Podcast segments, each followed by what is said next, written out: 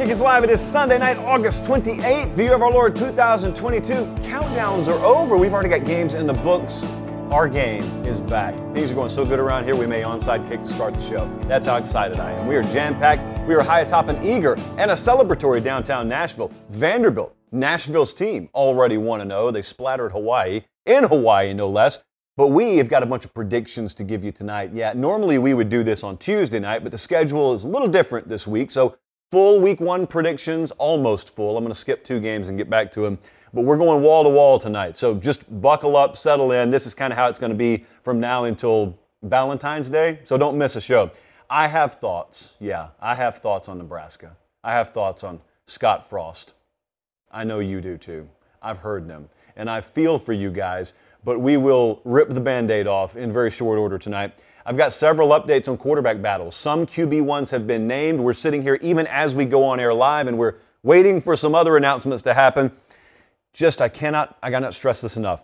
Don't miss a show. There are going to be a lot of things woven into tonight's show that we will not clip for individual use. You won't see it in individual form on the YouTube channel. There's a lot in the podcast and the live shows these days especially during the season, that you only get if you watch the show. They're watching us or listening to us in Horatio, Arkansas, Salem, Virginia, Cumberland Gap, Tennessee, Kalamazoo, Michigan, and for all of you, and then some, I got some good news and I got some bad news. Good news is college football's back. The bad news is college football's back. And that means, as you well know, friends, we have a flood of casuals who have been checked out in what they would describe as the offseason and they're coming back to the table in droves this week. Now, that's all well and good. We'll save them a seat, but they're going to come and they're going to sit down and they're going to say things like you see on your screen right now. For those of you in the podcast audience, let me read what I stumbled upon in the YouTube comment section today from a person we'll just refer to as T. Quote, What fun is this college football thing? when it's practically the same four teams every year. No wonder soccer and cricket has more views globally than American football. I'm not making this up. So it's right here on the screen. Uh, he, he finishes, This crap is worse than WWE. I, of course, had to drop the elbow of knowledge on him and inform him that the same four teams have never made the college football playoff twice. We've been doing this thing since 2014 now. You know I'm no fan of the playoff, but we have never had the same two teams. It's one of the most popular talking points one of the most easily dunked upon myths in college football. Same four teams make it every year. Yeah, except for that they never have made it. The same four teams have never made it twice. We are lubed up. Immunity. No immunity tonight. Let's just dive into the show. I've got to first talk about a lot of quarterback updates. We got a lot of QB1s being named. For example, Texas A&M, Jimbo Fisher. We waste no time. They have announced Haynes King, as we expected, is going to get the start against Sam Houston. Now, what is not going to be announced, and nor should it be announced, is one guy is going to go wire to wire whole season. But it stands to reason this is the culmination of what was a very tight quarterback battle out there. They had Max Johnson come in there. Uh, I think that Weigman is eventually going to factor into this. He's the true freshman quarterback. He's the guy that pretty much everyone around the program would tell you has the most upside. He was not going to be their week one starter. So Haynes King comes back from injury. I remember being out there for the Auburn game last year, which was the middle to latter portion of last season, and I saw him doing some what they would call dry land work in the pregame he looked good then. So I didn't really have any doubts that physically he was going to get back. Now, turnovers, you know, through their scrimmages, that's been something that's been whispered about. I've given you my take, I've spoken my piece on that. It's going to be okay. They'll be fine. What you need to focus on, to me, watching A&M, is not so much turnover rate. Yeah, if that's happening, that's a bigger issue. How able are they to do what they tried to do in the spring game, which is take that ball and push it down the field a whole lot more? uh, that'll be the name of the game. And you don't have to wait long because they're going to play this Saturday. So let's keep an eye on that. Over under win total eight and a half. They open against Sam Houston. They got App State in week two, and then it's Miami coming in there in week three that figures figures to be the first legitimate pushback they get. At Ole Miss, we do not have an announcement yet. And when I say we don't, I mean I'm looking over here because I've got kind of a side monitor pulled up. This could come at any moment, or it could not come tonight at all. Lane Kiffin has not announced a starting quarterback yet. Now, you remember a couple of weeks ago, the Rebs were over there, they were scrimmaging, and then it was a Sunday after the scrimmage, and we were getting really good intel about Jackson Dart. Now, I don't think it was wrong. I think he did have a really good afternoon. I took that to mean, ooh, maybe the separation that people expected when the transfer happened, maybe it's starting to occur. That separation has not occurred, at least to our knowledge. So Luke Altmyer has hung in that thing. It's no shock that he has. That staff likes him. It's just that we're looking over there for a replacement to Matt Corral, and we're probably not looking at that no matter who ends up winning this starting job. That's not the end of the world because they've got surprisingly good defensive front depth. They got Zach Evans who can run for like 900 yards a game. So uh, they've got a good enough team over there. We're a little bit lower on them, but we've been wrong before. So they got a good enough team over there. Their over under win total seven and a half would be nine and a half probably if they played in the ACC. So it's a really good, solid team. Here's the important part to remember.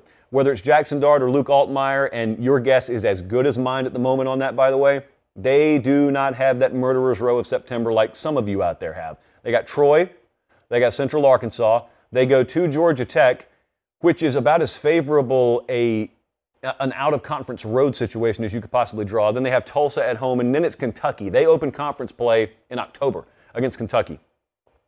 They have plenty of time to figure things out, is my point. Next up, what a peculiar turn of events at Michigan.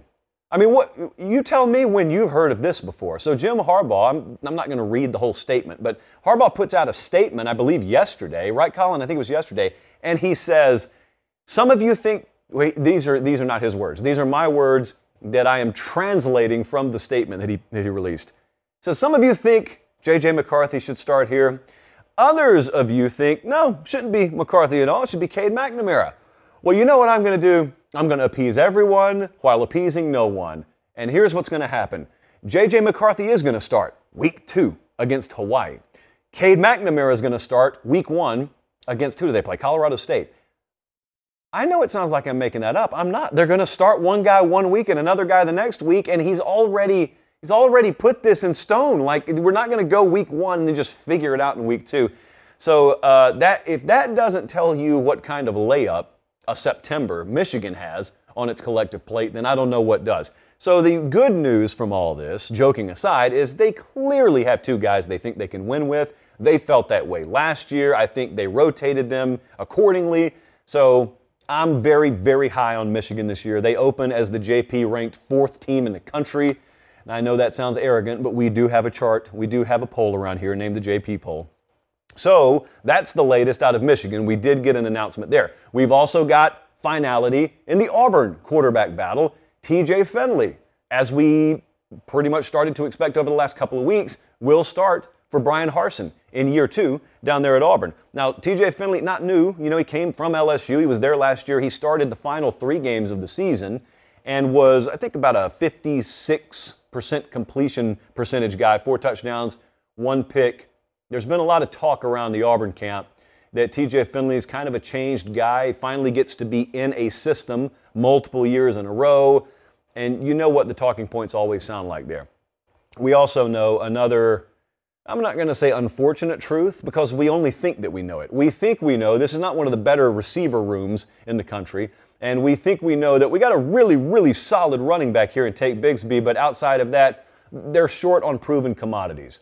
And normally, if you've got a quarterback who, in and of himself, you don't expect to light the world on fire, what you hope is you hope he's got a nice supporting cast. Well, you may have the worst of both worlds there. And I'm not trying to knock TJ Finley. I mean, I'll sit there and root for him as hard as anyone. But you've got a guy who still has a lot to prove from the standpoint of measuring up against the other quarterback talent in his own division.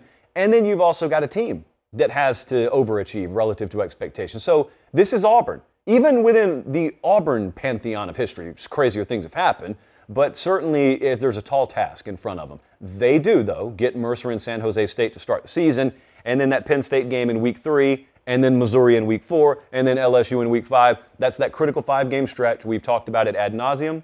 If you're new around here and you've just come back to the trough this week, this is all new to you, but our hardcore audience has heard me say this for about four or five months. Uh, LSU Last, I just wanted to touch on here because there's really not anything new. Jayden Daniels, Garrett Nussmeier, Brian Kelly was kind of adamant last week that we're going to make an announcement. If it's, if it's not happening as we speak on the show right now, probably tomorrow or Tuesday. The smart money around the LSU camp right now is Jayden Daniels, but it feels like it's pretty close down there. I don't think that a final decision's been disseminated around the building or anything like that. Uh, for that matter, I didn't tell you, but David Johnson over on Inside the Rebels was talking about the Ole Miss battle. And he said, according to his sources, as of today, Sunday, Lane Kiffin has not informed his coaching staff. So, yeah, there's a lot of remains to be seen. Could be some staffers out there driving home from the building, seeing if they're going to get updates from the show. Yeah, that's the state of affairs in college football right now. Appreciate you guys being tuned in live. I'm about to be on the road for the next, I don't know, call it 50 weeks in a row uh, with the Every Given Saturday tour, and we'll be in Fayetteville this Saturday. You know what I'm going to have in my pocket, don't you? Anyone who bumped into me last year knows it's like a gold mine running into me. Not because of me per se, I'm just me, but because of what I have in my pocket, and those are Academy Sports and Outdoors gift cards. So we're going to get restocked on those things.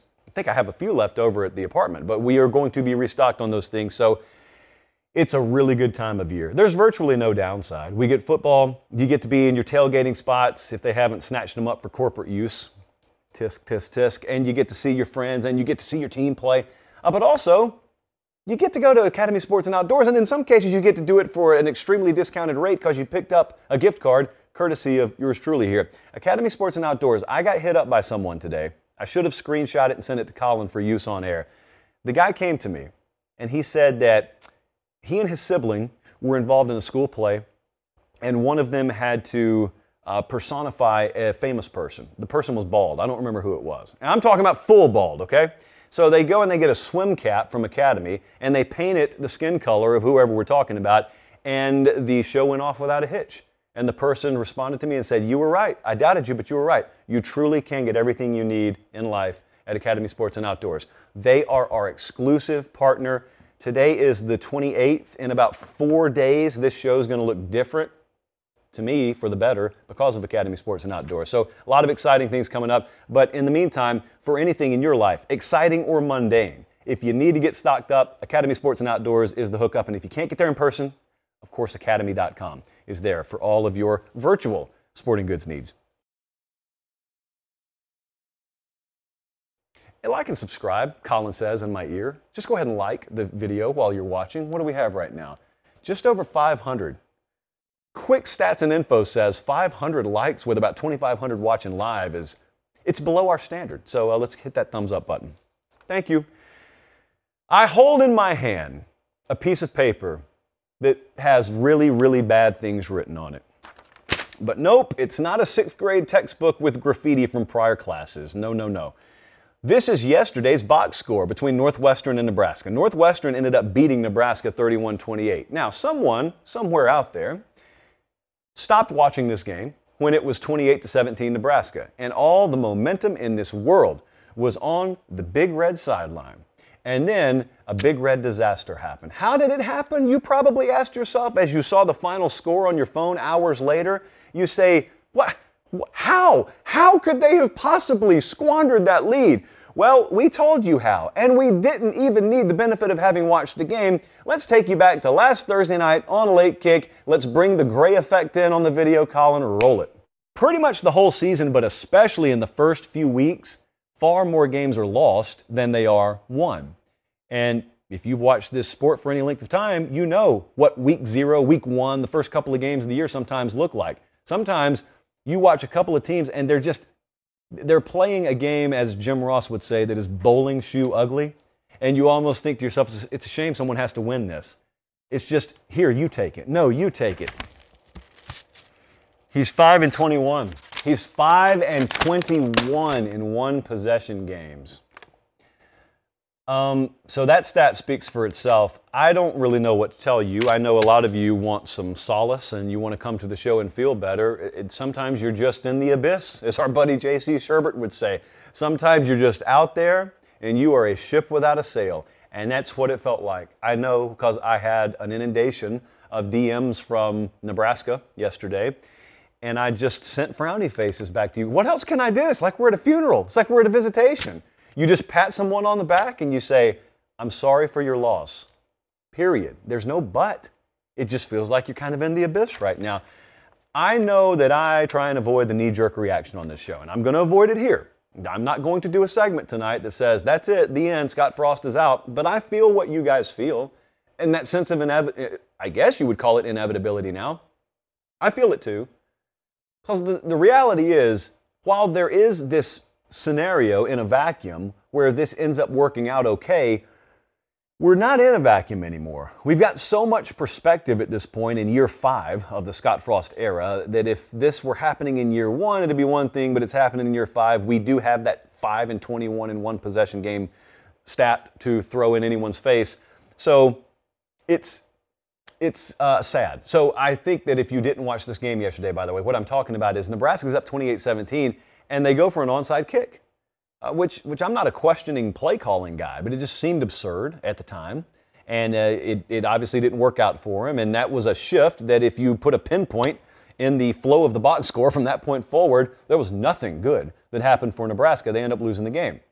But here's the thing if we were to put up the box score, Colin, do you have the box score you can put up for me again? If we were to put this graphic up, and you were to look at it and say, wow, Nebraska really dominated everywhere but the final score, it wouldn't change the outcome, but at least you would say, this is kind of a phantom result. There were a lot of positive things to take away from this game otherwise. That wasn't the case. If you watched this, Nebraska was the second most physical team on the field.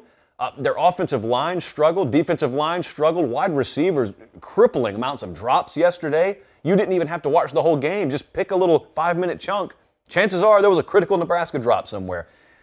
So again, you had a situation where you've got Nebraska against a team that man for man, they outclass, and it did not matter at all. And this is a team that they beat by a million last year, and it just didn't matter. So the sad reality, as I said, is there is a context where we could look at this game, we could say, now, now, let's not rush to judgment.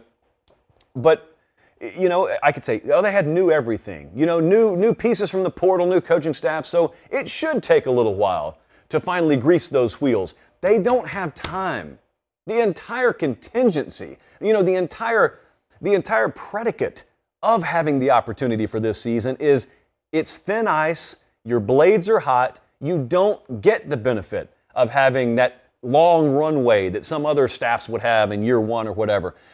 So I heard a lot of people say, oh, he needs the Oklahoma game to save his job, does Scott Frost. Scott Frost doesn't need the Oklahoma game to save his job. He needs the North Dakota game. You know, he needs the Georgia Southern game. I don't know where in the world we slip into this trance of thinking that there are any layups or gimmies for Nebraska right now. They got to come home from Ireland and play a football game six days later, guys. So they've got North Dakota. Couldn't care less if it's a high school in Fargo. They've got to play a football game this Saturday. Then they got another one against, by the way, Clay Helton's Georgia Southern Eagles. Yow. So then Oklahoma comes in there.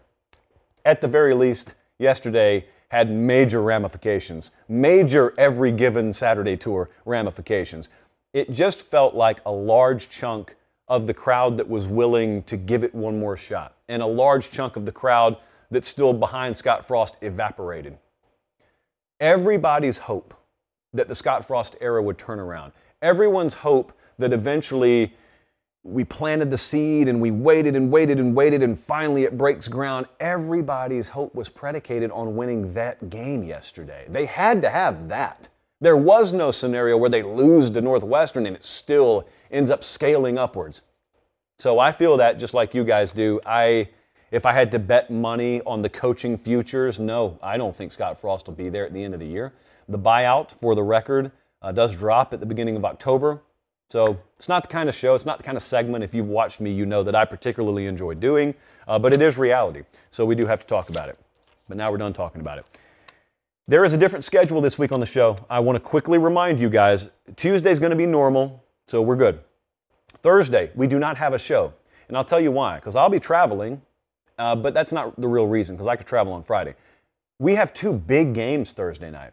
We do a show talking about college football. I'm not going to do a show while it's on. That would be ludicrous. So we've got Penn State Purdue, which will also have big every given Saturday tour ramifications. And we got Backyard Brawl crank it back up. We got Pitt hosting West Virginia, and those games, I think one of them kicks off at 6 Eastern. So we are not going to have a show Thursday night.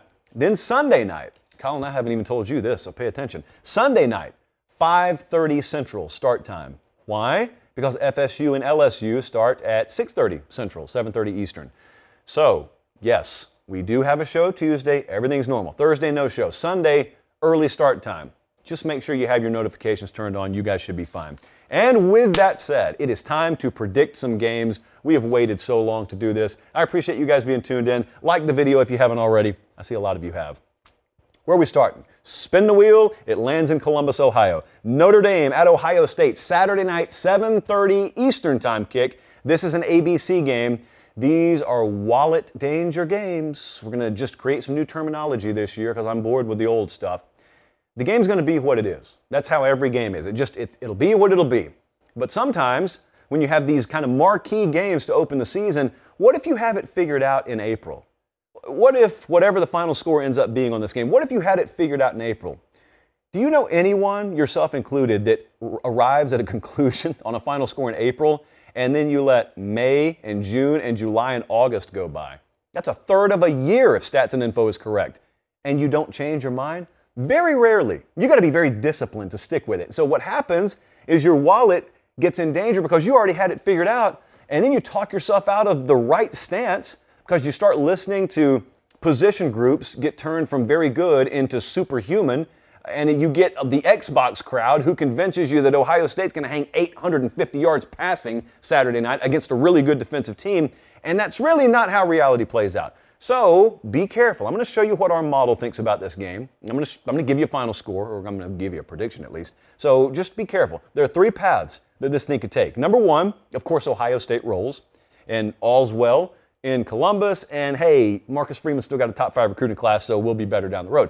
Number two, you just have the Notre Dame upset. That would be a really, really big stunner. Not the biggest shock in the world, but a really big stunner. But then there's this third one that would lead to the most stupid range of national conversation in the world, and that national and world's kind of redundant. And that is if Notre Dame loses but keeps it close. And I'll reference that again in a second. But remember how we do these types of games. When we have these big point spreads, what we try and do is ask ourselves if the upset were to happen, how would it happen? So we get the $1 million question asked and then answered in short order Saturday night. Million dollar question around this game and this Ohio State program has been, of course, how improved is this defense going to be? And the answer to that question, at least we'll start to get a sense of this Saturday. I start thinking about how Notre Dame would approach this game, and I don't think you have to go back very far. Why would they go back any further than asking, what did Michigan do that worked so well? Well, what Michigan did is they ran the ball 41 times and threw it 14 times. Now, how big a godsend would that be for Notre Dame if they started chipping away and they just started feeling things out in the run game Saturday night. And all of a sudden, they're getting five and six yards a chunk. And they really don't have to put an inordinate amount of the load on Tyler Buchner's shoulders. How great would that be? Maybe a little unexpected, but how great would that be? Uh, you're going to have to put them in obvious passing downs. They're not going to put themselves there. So that's the first thing. And you'll find out a lot about the run defense, and that's part of the it's part of what Jim Knowles was brought in to rectify. But then the other aspect of that is everything about that home atmosphere. You know, everything about what you're getting geared up to experience there in Columbus, it's built on being able to affect that offense of Notre Dame's on third down. Man, if they're not really getting to third down very often, it's a different world. And Ohio State fans remember all too well what that Oregon game felt like last year. So that's the first thing. That's where we'll start to learn about this Jim Knowles defense a little bit. Secondly, how much can Ohio State go after the lack of proven depth in that Notre Dame secondary? I think they've got reason to feel pretty good at their one corner spot, one, two corner spots. They're fine. Problem is, they won't face another team all year, nor will anyone in all likelihood, that has the stable of receivers and the quarterback to expose your third, fourth, and fifth options in your defensive backfield, and Ohio State's got it. Now, how deep into the game do we get before you really start to see those mismatches unfold? I don't know. Um, how many possessions is Ohio State getting in the first half? That's largely dependent on the question that I just asked about how well they limit Notre Dame on the ground and force them into obvious third and long passing situations. But I, I feel like a couple of those critical factors are going to, over the span of four quarters, tilt Ohio State's way. Now, let me show you what the model thinks about this game because you know what Vegas already thinks. Vegas, as of this moment at Caesars, has Ohio State minus 17. The model, which is proprietary, it's ours. We run our own data, we do our own sets. It spat out Ohio State minus 18 and a half as its line. Now, what I ended up landing on is I ended up kind of bucking the model. I don't, there's not a rule that says I have to go with the model. So if that thing's sitting at 17, I would actually slightly lean Notre Dame in the points. I think the number's about right. I would take Ohio State to win straight up. Um, but if we go back for just a second with me, go back to that third scenario. The, I mean, I'm telling you, the conversation around this game has a chance to be all time stupid. If Notre Dame loses this game, but it's close, here's how this will go. You go into the game and you got a bunch of people saying Notre Dame's overrated, Ohio State by 90, and then Ohio State wins the game, but they win it by eight. And then you've got a crowd that says, never mind, these are frauds. Buckeyes going nowhere further than the Big Ten, if even the Big Ten championship game. And that same crowd that starts dragging Ohio State for no good reason other than winning a big time football game will simultaneously tell you, but also Notre Dame's still a choke artist in big moments. They're still overrated, even though no one rates them above Ohio State. Therefore, if they lose to them close, it should actually be a feather in their cap. You will have some really fantastically stupid conversation if Notre Dame's competitive in this game, but then loses. It's as sure as the sun rising tomorrow. Why do I know this? Because we've seen it happen with them before. So give me, give me, if I had to take one, give me Notre Dame to cover, give me Ohio State to win. That is not a game the model is moving on, by the way. That is not a ramen noodle express play. Some of you, speaking of betting, I have to lower my tone a little bit here because this is not management sanctioned. They're in bed already. Uh, some of you have asked, are we going to do Friday night lines again? Are we? The answer is yes, we are. Friday Night Lines does not air on this YouTube channel. It is not sanctioned. It's off the record. It's kind of, you better do that on your own time territory. That is where I take our model and I pull it up literally on a screen in front of me and I go live on Instagram on Friday night at an unspecified time. You just got to be around. I normally give you about an hour's heads up. And we go live, and for about 20 minutes, I let you pepper me with questions about games, and I give you what the model says. I let you know if it's a play on. I let you know what percentage lean the model is towards one side or the other. Again, this is between you and I, management not involved. There is no advertisement on this. It is, it is Friday Night Raw. That's kind of what we should call it, actually, but I think Friday Night Lines is a better name. So be on the lookout. I'll be in Fayetteville this Friday, but I'll, I'll post up probably in, in Trey Biddy's basement or some wayward street corner up there, and we will get Friday Night Lines in. Because I know that some of you aren't getting your allowances at the appropriate time, so I'm going to take care of it if your parents won't. All right, let's continue. Utah at Florida. This was a close runner up for the Every Given Saturday tour destination. It's not a runaway for Arkansas. We almost went to Florida. Uh, we will see Florida at some point this year, and maybe even Utah. The outcome of this game will have a lot to say about that. This is a Saturday, 7 o'clock Eastern Time kickoff on ESPN. My advice to anyone trying to adequately prepare themselves for this one is forget the last thing you saw from these teams last year.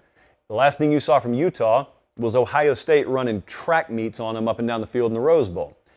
They had running backs playing in the secondary. So forget that. That's not going to be the case at all Saturday night. You also saw Florida totally and completely mailing a season in. At one point, Samford hung half a hundred on them. So forget about last year. Billy Napier's in town. Uh, you've got health again at Utah. Nothing about what you saw at the end of last year will have any impact on this game. I'm focused on a couple of areas here.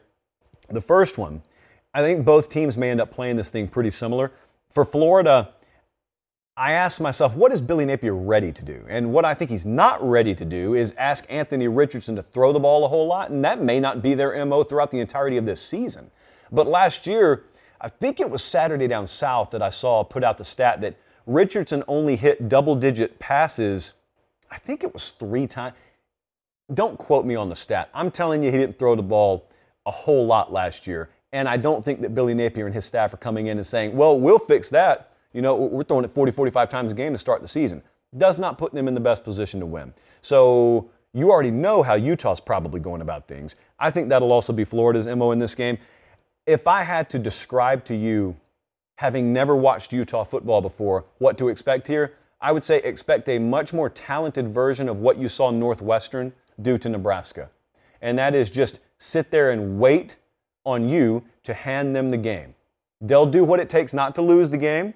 They'll be very physical with you. Uh, they will not back down an inch, but they know that you have them out athleted at certain positions, but that's okay because they are tight and you are a much looser operation and they're going to bank on their discipline and their four quarter approach to sit there as you hand them the game. They got a little more talent than Northwestern, but they'll go with that same approach. It's worked for them. Uh, NC State plays a similar way. It's worked for them. There's no reason to deviate from that. So, very physical game.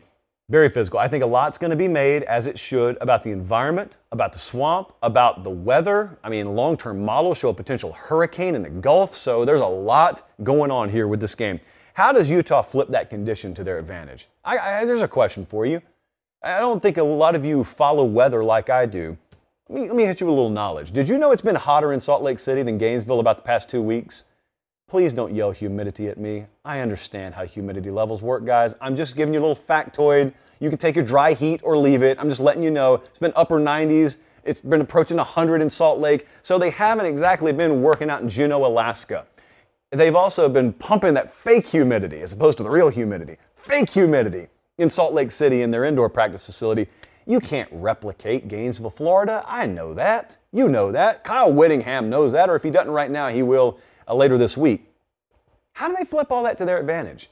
You know, if you were to tell me that one team's going to run 47 plays in the first half and the other one's going to run 23, I don't really care where you ran your fall camp anymore. The team that ran 47 plays in the first half has the advantage the rest of the game. Well, what if it's Utah? That's my question. What if Utah all of a sudden starts moving the chains? What if we find out that Florida defense has not come the 10 miles that we hope it has over the span of a few months and they are a little more susceptible up front, and they haven't earned the right to rush the passer on third down because they can't stop Utah on early downs. What if you're actually watching this game, and in the fourth quarter, you're watching Florida cramp, and you're watching Florida kind of wilt under that, that late August, early September humidity because they've been on the field all night? What if that were to happen? There is a path where Utah actually takes all those conditions that you've tried to been you've tried to intimidate them with over the past five or six months, and they say, actually, we'll take that. Thank you. We'll turn it right around on you. I would be very leery of that, uh, but I would also ask, how how should I put this? How effective will Anthony Richardson be? When we've talked about Richardson on this show, I haven't gone with the Cam Newton comparison because that would be dumb, because Cam Newton's generational. But what I have done philosophically is I think that staff at Florida knows they have a quarterback there that kind of like that Auburn team did with Newton, to where they can look at him and say, we can actually ask that guy to just go win us a game. Not just in one facet. We could ask him to go win us a game, and I think that's going to happen multiple times this year. When they're in one possession type games, when they're in bob, bounce of ball type games, 15 can just go win it for you. I think there are going to be a couple of times this year where you're watching the highlight after the game and the only explanation is they got 15 and the other team doesn't. Could very well happen Saturday night. So, I mean, the Anthony, it's the most obvious card in the room, but the Anthony Richardson card is one that you really, really have to watch. So, the key in this thing, because of the two factors that I'm paying attention to, is first down success rate. Uh, for Florida, it keeps you on the field. For Utah, it keeps you on the field. It moves the chains. We all know that. But it is critical I mean beyond critical for Utah, to avoid obvious passing downs here, because the swamp is a very, very real thing. Um, we watched Bama go in there last year and struggle mightily in that environment. It's early season. Everyone's hopes are in front of them. I mean, it's week one, so they'll be fully lathered up. It's a night game. Uh, Utah's not played anywhere like that. The closest they would have come maybe is Oregon. Uh, this is a different level than Oregon. Just putting it out there. So none of those guys will have ever played in an environment like this. And if you let it sink its teeth into you, it'll devour you. I hope that makes it into a hype video. That's one of the best sounding things I've ever said about Florida. It will devour you though. So if it's third and seven, an inordinate amount of the time for Cam Rising, I don't think things are going to end well for Utah. Uh, which leads to the follow up question. If Utah is able to play their brand of ball, the kind of game, for instance, that they were able to play against Oregon twice last year, what are the athletes that Florida has? What kind of answer do they have? Let's take a look at what the capsule, let's take a look at what the model thinks about this game. The line on this one has, has moved across zero actually in the past few months. So right now, Caesars has Utah minus two and a half. The line came and met our model. The model's been on Utah minus two for quite a while. Kind of flipped a couple of times today on this one. Don't have a strong lean on it either way. I ended up going with the model only because I think the physicality and experience edges that I think Utah will have Saturday will end up deciding that game. It's like 51 49. It's coin flip for me. So my pick is Utah to win, and the line's short enough where I'll pick Utah to cover. I will say this, though. If Florida pulls that game out, eh, you cannot tip a big enough cap to Billy Napier and his staff for getting that done against that staff this early in their tenure. And the second thing is, it would be a, an extremely bad look for maybe the number one team in preseason in the Pac 12 to come in and play a team that's not expected to factor in in the SEC Eastern Division race and not be able to get the job done. It's a huge opportunity. Utah and Oregon both have huge opportunities for the Pac 12 this Saturday. So keep an eye on that one. I'm sure everyone will. It's a night game. Um, I've got to, I've got to post it here. I've got several little, little things that I need to weave into the show tonight. A lot of you have been asking for a chalice of supremacy, chali, to put the plural on it. They're not for sale. You, you can only earn one. And we've got 30 of them that we're about to ship out to people who have earned them through various methods of behavior recently. Here is the thing I look for the most.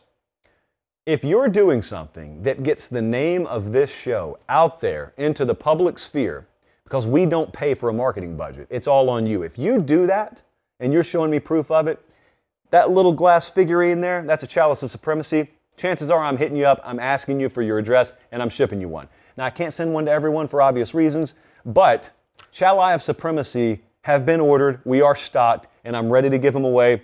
You guys crashed the college game day set so many times last year that they kicked us off of college game day. They banned us. So, as far as I know, the game day ban is still in effect. I wouldn't be mad if you tested the theory, but I think the game day ban is still in effect. Having said that, a lot of you are going to be in a lot of very public places over the next few months. Get the brand out there while you're at it. Thank you so much. We will be in Fayetteville, Arkansas this Saturday. The Every Given Saturday tour is headed in to Razorback Stadium for the first time. We've never been there before. Cincinnati versus Arkansas. It's really just a cheap excuse to put this very sexy graphic up that Director Colin generated earlier this afternoon. If you don't take this seriously, let me give you a piece of advice. Ignore that Cincinnati Bearcat logo and just pretend it's LSU or pretend it's Florida. And the reason I mention those two programs is because in the JP poll preseason ratings, we have LSU 24th, we have Florida 26th, and we have Cincinnati sandwiched between them at 25. Very similar teams. I think that this game would be getting a lot more national attention, though, if it were LSU going into Razorback Stadium. I can't control that. Here's what I can control what we think about the game.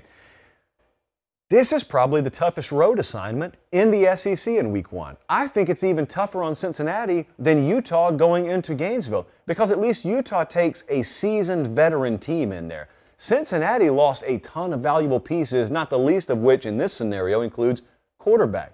Desmond Ridder, a multi year starter. If I were taking him in here, I'd feel a lot better. But I'm starting a first year guy with a lot of other new pieces.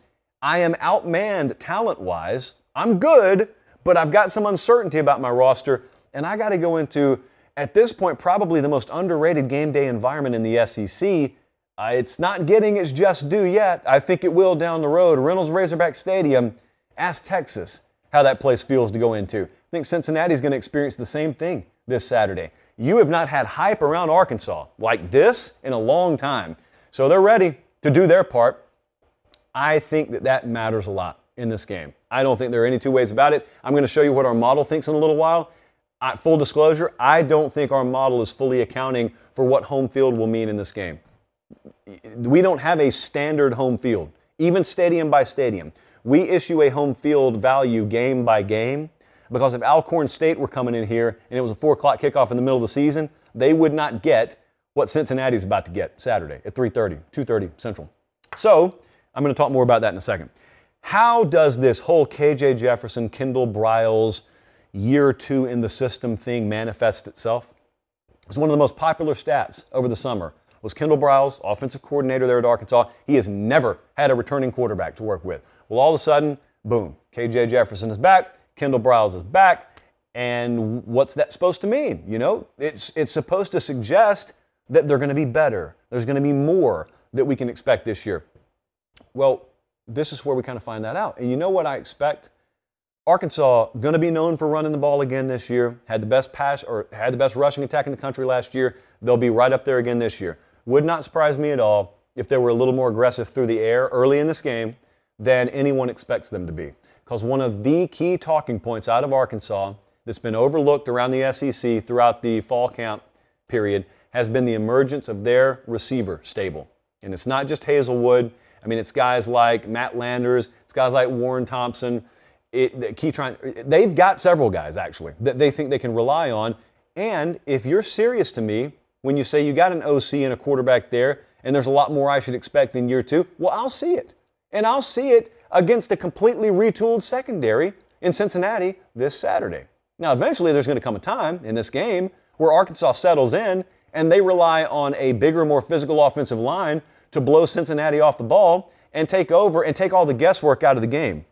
Last year in that playoff game when Bama faced Cincinnati, Bama had the Heisman Trophy winner at quarterback, and yet they still ran the ball 47 times because they knew Arkansas couldn't withstand it for four quarters. Or they, they knew Cincinnati couldn't withstand it for four quarters. That was, by the way, 301 yards on the ground, 6.4 yards per carry.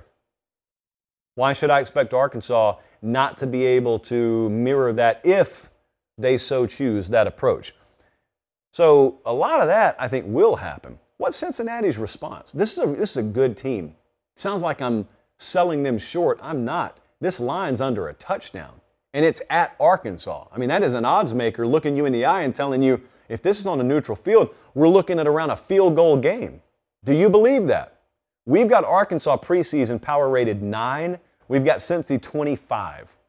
So we, we think these are two good teams, uh, but I think, I think Cincinnati is going to be a team that improves throughout the year. But if you look at their schedule here, this is the toughest game they'll play all season. And then they're going to disappear off your radar. And the fact of the matter is, they probably won't reappear as it relates to the playoff conversation if they lose this game. So, you know, I've listened to Wilt Fong talk. He's pretty close to the Cincinnati program. I've listened to him talk throughout the summer, and he said, look, they've got talent. I mean, they've, they've recruited very well, they've developed very well.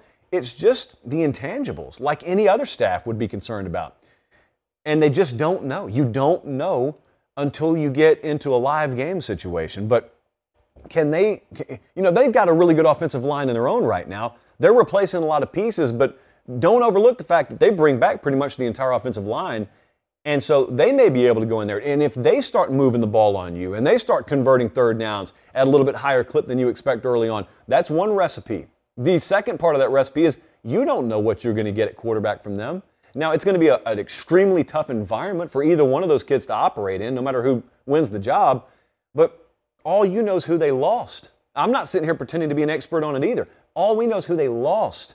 You'll find out Saturday who they have. College football teaches us every single year there's some new name that pops on your screen out of nowhere, usually in week one or week two, and you're sitting there at 12:30 a.m., well past your bedtime, and you're watching ESPN or you're watching some highlight show, and not only are you seeing some guy who's exploded on the national scene, then if you're a really hardcore sicko, you go to their message board and you're reading quotes from insiders and team mods and, and maybe some coaches, and they tell you, hey, we kind of we kind of expected this. We, we kept it quiet, but we saw this in practice. What if Cincinnati has one of those guys? That's all I'm saying. What if they have one of those guys? Let's take a look at what the model thinks. The model is uh, right in line with odds makers, but I had a little manual adjustment here. Could be homerism, could just be common sense. The Caesars number has Arkansas minus six. That's down from seven. I, I, expect some money to come back in on Arkansas, so think that thing may close at a touchdown.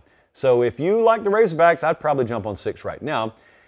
Our model's at seven and a half. I told you I did not think that our model was accurately factoring in what home field should be worth in this game, so we put another three quarters of a point on home field, which doesn't sound like a big deal, but it, trust me, it is. And so we not only lean Arkansas to win the game, we also lean Arkansas to cover. I think the line was probably a little more appropriate at seven. I think that's where it will close. But give me Arkansas to win. Give me Arkansas to cover. I cannot stress enough. Four quarter game. We don't expect any kind of blowout here. Really, really good, solid pushback from Cincinnati. It's a really formidable week one opponent. Cincinnati They go on to play the rest of their schedule. Arkansas's got South Carolina in their next week. So they're two big games. They do not get any tune ups, so they got to be ready. I've told you, and, and there's, a, there's a link to what I'm about to reference in the show description. Let me make sure I put it in here. Yeah, there is. So let me say this on the front end cancer research 100% of proceeds to cancer research. I'm not, I'm not pocketing a dime from this, otherwise, I wouldn't do it. We, and by we I mean the company, CBS is auctioning off a 30 minute private Zoom chat with me where we can pretty much talk about anything you want to. And 100% of the proceeds go to St. Jude's Cancer Research for Children.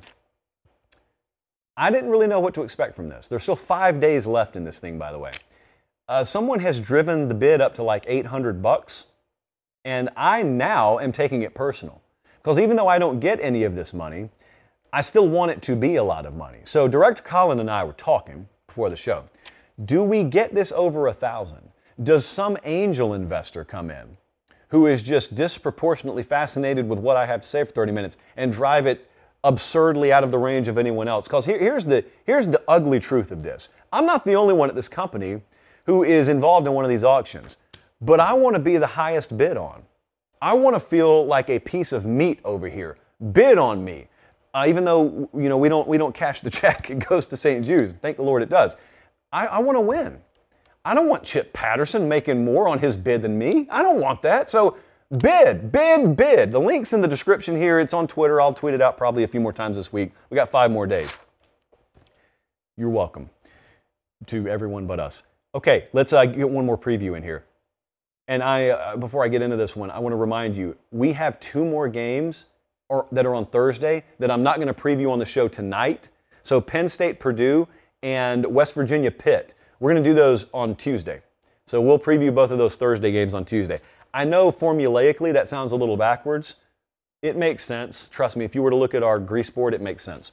Okay, Oregon versus Georgia. Where? In Atlanta. What? In a neutral site game. No return trip to Portland scheduled, but yes, this is a neutral site game, or so they tell me. Georgia is getting that mountaintop view. Finally, for the first time, we got a place in Pine Mountain. Back in Harris County, it's called Mountaintop Inn. Some of the coldest pool water in the world. Callaway Blue flows through the fountains up there. That's one of the biggest benefits of living in Pine Mountain. But that is not where Georgia is. They are figuratively at the Mountaintop end. They're finally national champs. And they're finally getting all the adoration or attention, or are they? Because I've told you for the past few months, I feel it's been pretty atypical. There's been so much crap going on off the field and outside the realm of football in this sport, from NIL to conference realignment to everything other than who the national champion is, that there just hasn't been a bright spotlight on Georgia. Even on our show, we haven't spoken about them as much as I would expect to, and I grew up in Georgia. So if you told me, hey, you're going to have a college football show one day, and the team from the state that you grew up in is going to win one, I would have thought it would have just been a red and black love fest for six months. Turns out that's not the way it's been. And as a result, if you're worried about complacency, maybe it's still there. I, they've got a combination of not really having a bunch of praise heaped on them and so many new faces that haven't really earned anything that I just don't think they've got a complacency issue. I could be wrong, and that doesn't mean they'll win every game this year. But if if Georgia falls short of, you know, going to the SEC championship game or going back to the playoff, I just think it'll be because of football related reasons. I don't really think it'll be because of the whole the whole neck up issue. We'll see. We get to see them take the field this Saturday. What's the selling point for the upset here? Big point spread on this game. Georgia's favored by 17 and a half. So when we break these big point spread games down, we ask, how would the upset happen if it were to happen? And it's pretty easy to know where an Oregon supporter would go. They would say, We did it last year. We went to Ohio State as a big underdog, and we won last year. And that's true. And I won't take that away from you. I think what a detractor would come right back at you and say is, Yeah, but I saw you play Utah twice, and they put you on skates both times. You don't think we can do what Utah did if we're Georgia? You don't think we can we can match that and then some?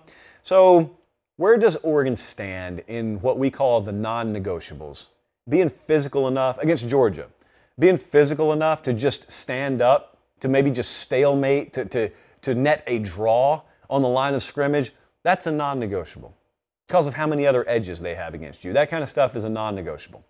And if Oregon doesn't stand in a better position than they did against Utah in those games last year, none of the rest of this is relevant and it'll be over by the half. So let's just assume that they're going to be able to answer in the non negotiable areas. Here's a key, and it's very underrated, I think, in this game. Oregon is good along their offensive line. In fact, they've got athletes all over the place. This is an atypical coaching change. A lot of times when coaching changes are happen, you're thinking, all right, well, that means they've got to rebuild.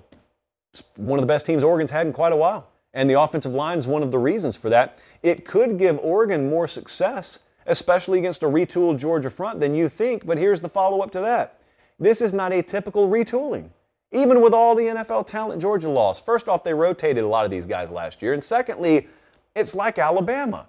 You just see a bunch of new faces the first week or two of every season, and with Alabama, you've trained yourself to just blindly expect them to still be good. I would go ahead and tell you beat the rush. Make that assumption about Georgia. Make them prove you wrong by underachieving. Don't be surprised by how good and talented and deep Georgia is at positions like defensive line and linebacker. They're just going to have them. They're going to have guys. I mean, they've got one. See if you can spot him Saturday. They got one who's probably better and more talented than any defensive player they had last year. You don't even know his name yet. See, just a little quiz. See if you can find out who that is Saturday. But the first of several games is this Saturday, where I think that Georgia tight end room will be too much for someone to match. You don't face anything else like this. You don't face Brock Bowers and then just for fun, Darnell Washington and Arik Gilbert. Oscar Delp, as a freshman, would start for a bunch of your teams and be a postseason all conference player, and he's running fourth at Georgia in the tight end room. It's the, it's the, deepest, it's the deepest tight end room I think I've ever seen. Uh, and I don't know that anyone will ever replicate this because we're in the transfer portal era. How do you go four deep at tight end in the transfer portal era? Ask Kirby Smart. He figured it out. Let's take a look at the game capsule. Georgia minus 17 and a half in Vegas right now. The game capsule from our model, a little bit shorter. So the model sees this as Georgia minus 16 and a half. And by the way, notice how throughout the entire show tonight, the model and Vegas have been right in line. Sometimes in week one, there's some differentiation. Not this year, at least in the games that we chose to select. The cattle prod theory sometimes is in effect in a situation like this. The cattle prod theory, when you've got talent like Oregon has, is if you've got a talented team, I'm talking about like a bunch of future NFL guys on Oregon's roster. Uh, Justin Flowe plays for them. Justin Flowe had an offer from everyone in America. When you've got the kind of talent they have and you're an underdog, sometimes you can have what we call the cattle prod theory, which is where your talent just surprises someone out of the gate to the point where it stuns them. The reason I don't think that's in effect is because of who Georgia has played. And even though you've got some new guys that will be starters Saturday, the identity of that program is such that they've run up against Alabama so many times. They ran up against Michigan last year. They've run up against, plus they practice against each other every day. You don't surprise them with talent level. You've got to out execute them. You got to outplay them on the line of scrimmage. You got to be able to run the ball on them. And someone may be able to this year. Will it be Oregon? Model doesn't think so. I lean towards the model. So I'll take Georgia to win. With the 17 and a hook, I would probably lean Oregon and the points, but I don't have a strong feel on that at all. Because I mean, if this this gets overwhelming, it gets overwhelming in a hurry. I do think Oregon will have a reputable showing here. This is Dan Lanning's first game. You last saw him as the defensive coordinator at Georgia. I think Georgia is going to end up pulling away in this thing. I think the kind of feel afterwards is you come away saying, man, we got a lot to work on. How nice, how first world of a problem it is for us as a Georgia fan to say, boy, we've still got a lot to work on even after this 14 or 16 point win. That's kind of how I feel it'll go, uh, but we'll see. I, I was asking someone, or someone asked me the other day, what would be the bigger upset? Oregon over Georgia or Notre Dame over Ohio State? I said Notre Dame over Ohio State, but I think I'll probably put that out there as a Twitter poll question because the point spreads are pretty similar.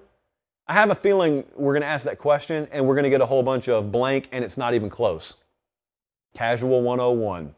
When there is a highly debatable question, the answer is never blank and it's not even close. Okay? So, with that in mind, nice, crisp show tonight under an hour with multiple game previews. I can't emphasize enough. We feel like this is your, your home for college football. There is nothing that's going to happen in this sport that you will not get here. Uh, we've already given out, for example, four best bets for week one. I will reiterate that on Tuesday's show for you guys. We've got Friday Night Lines coming up. Make sure you're following on Instagram because also another little added tidbit on Instagram to the point where if you're not on there, I would get an account just to follow this. Is I take this bad boy right here, looks like an iPhone, but it's actually an iJosh. I take this thing on Saturdays and I'll I'll be on the field for every game I go to. That means I get access you guys don't get. But you do get it because I show it to you through this. So on an average Saturday, if you're following me on the gram, you'll probably see like 20 to 25 stories from me that show you all sorts of things you otherwise wouldn't get to see. Because we get a lot of access. They're, they're very kind to us on the road. And so that'll start this Saturday. So if you want to really take a full tour, if you want to really fully be immersed in what we get to see on the road, I would highly advise you following on Instagram at Late Kick Josh. Same thing on Twitter at Late Kick Josh. Appreciate you guys. And guess who else we have to thank tonight? Director Colin, as always. But producer Jesse abandoned us in our hour of need to go to a wedding. I'm told he'll be back Tuesday. Who knows at this point? But former production executive, but tonight just outright producer, Christopher, or as we call him around the office, Belchy. He got the job done tonight. So you know what? Good job to Christopher. And I encourage all of you to clap whether you're watching live or on replay. Appreciate you. Make sure you like the video on the way out. Subscribe, subscribe, subscribe to Pod and YouTube channel. For everyone here, I'm Josh Pate. Can't wait to get the season started. We'll see you back here Tuesday night. Until then, take care and God bless.